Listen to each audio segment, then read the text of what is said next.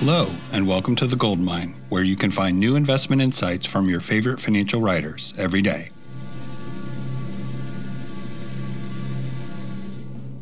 Hi, I'm Michael Batnick, and this is It Feels Like the Game is Rigged.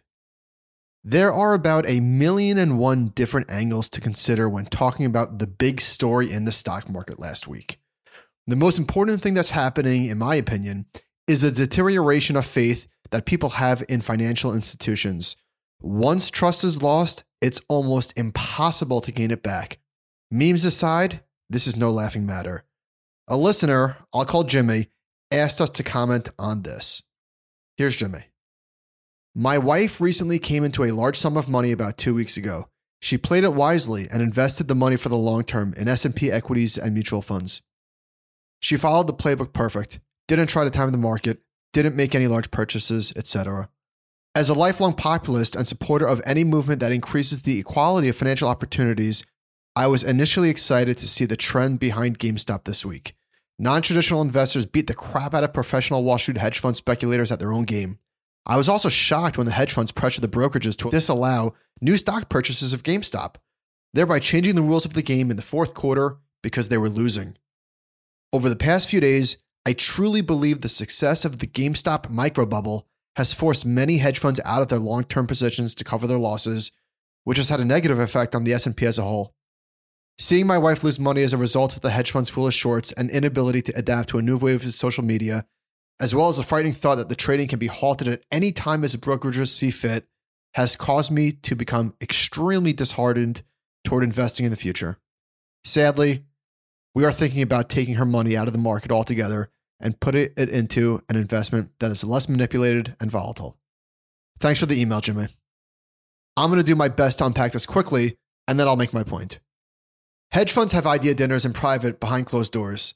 The people at WSB did this out in the open for everyone to see, and it worked. And when the brokers came out last week and interfered with people's ability to execute orders, I've never seen so many people with different beliefs come together everyone from Ted Cruz to AOC to Aaron Rodgers sided with Main Street against Wall Street. The idea that outsiders can stick it to the man resonates with each and every one of us. The events of last week are forcing us to talk about reforming things that, frankly, desperately need it. People are debating ideas surrounding payment for order flow, different tax rates for different holding periods, carried interest, and disclosures, to name a few. I love what started as David versus Goliath. But I got to be honest, I'm starting to get worried. What I'm really worried about are the people who are already skeptical of the system that they'll leave and never come back. I'll get to that in a minute, but first, a quick word on the video game retailer. GameStop started out as a deep value play and has grown into something far bigger than anyone could have imagined. It's become about far more than money. It's now a movement where an army of outsiders are coming together for one common purpose to stick it to the man. Well, mission accomplished, sort of. Melvin Capital, the fund that was targeted by Wall Street bets, lost 53% in January. Wow.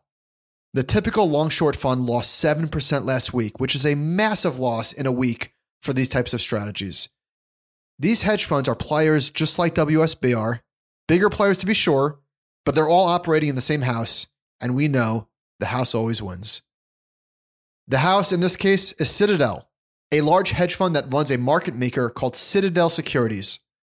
I'm not about to side with or defend Citadel, not that they need my defense, but I do not believe they had anything to do with Robinhood and other platforms' decision to shut down trading. They just have too much to gain from retail to step in front of it. It wouldn't make sense. Despite their capital injection into Melvin, which admittedly looks incredibly shady to an outside observer, I really don't think they were involved. And oh, by the way, the fact that Janet Yellen, the new Treasury Secretary, got paid hundreds of thousands of dollars in speaking fees from Citadel, yeah, that probably doesn't help either. But neither of those two parties are responsible for what happened on Thursday and Friday. 29% of GameStop's trading volume last Monday through Thursday was handled by Citadel Securities, according to the Wall Street Journal article. They state that Citadel Securities revenue, which is separate from Ken Griffin's hedge fund that invested in Melvin, did $6.7 billion in revenue in 2020 all thanks to the explosion in retail trading accounts. So there would be no reason for them to make a call to Robinhood or any of the other brokers. It's not in their financial interest to do so. Well, what do I mean? Well, if they do 29% of GameStop trading, then according to some back of the envelope math by Eric Balchunas, they made $100 million on one stock just last week. All right. So if it wasn't the hedge funds, then what the hell happened? Well, simply put, the financial system was not built for the type of activity that we saw last week. It might be a bit hyperbolic to say that the knees buckled, but it definitely got hit one too many times and it was on the brink of something dangerous. All right, so whose decision was it? It wasn't regulators, as far as we know. It wasn't hedge funds, and it wasn't Robinhood. Well, maybe it was Robinhood. But really, it was Robinhood in conjunction with the clearing firms that pulled the ripcord. A clearinghouse is responsible for all of the reconciliation after a trade occurs. And with the speed at which securities are changing hands, they simply got overheated. The intricacies of how these firms operate is a complicated topic that, frankly, I know very little about. I understand why there was mass outrage from Robinhood users, but I don't think there was anything nefarious going on. This was an epic failure to communicate. Because emotions are supercharged right now, I just want to reiterate that I am not siding with Robinhood here. I understand why its customers responded the way they did. I'm only saying that this was not some massive conspiracy.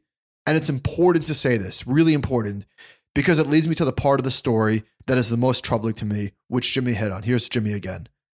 Sadly, we are thinking about taking her money out of the market altogether and putting it into an investment that is less manipulated and volatile. End quote. You're right, Jimmy. You're right. Insiders have advantages. I understand that it feels like parts of the system are broken. I understand that it feels unfair. I understand that it feels like the odds are stacked against you, but I'm asking you, please reconsider. Listen, I'm thrilled for the people that got in early and made boatloads of money in GameStop and AMC and the others. But the people who are getting in late, they're going to be left holding the bag. And when they do, inevitably, they will go looking for people to blame. The system is rigged, will be shadowed out when what really will happen is the market's inherent rejection of rewarding get rich quick strategies. If you play their game and this is their game, you're not going to win. You're right. But Jimmy, if you take a long term view, then you almost can't lose. Right now, people are getting rich quick but this will not last forever. And the worst thing about trying to get rich quick, aside from the fact that it usually backfires, is that when it doesn't work, you'll say the game was rigged and leave forever. Jimmy, please do not go down this road. Do not cut off your nose to spite your face. If you want to win, then play a different game. Long term investing is boring. It makes watching the grass grow look like an Avengers movie. But if you can hang in there for better and for worse, you will not regret it. Now, I can't promise you that it'll be easy, and I definitely can't promise you that risk will be rewarded, but I can promise you that sitting in cash is a sure way to lose. I hope you will reconsider. And I am happy to report that Jimmy did reconsider. I got an email from him this morning.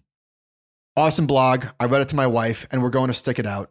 Needless to say, as first time serious investors, we were a bit shaken up by the timing of last week's developments.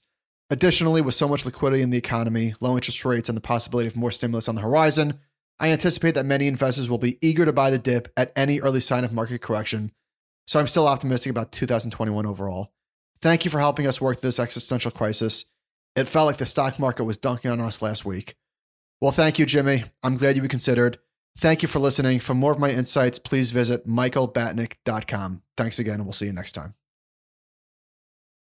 This podcast is for informational purposes only and is brought to you by Ritholtz Wealth Management. Clients of Ritholtz Wealth Management may maintain positions in the securities mentioned on this podcast. If you're new to investing, check out liftoffinvest.com to get started with us today.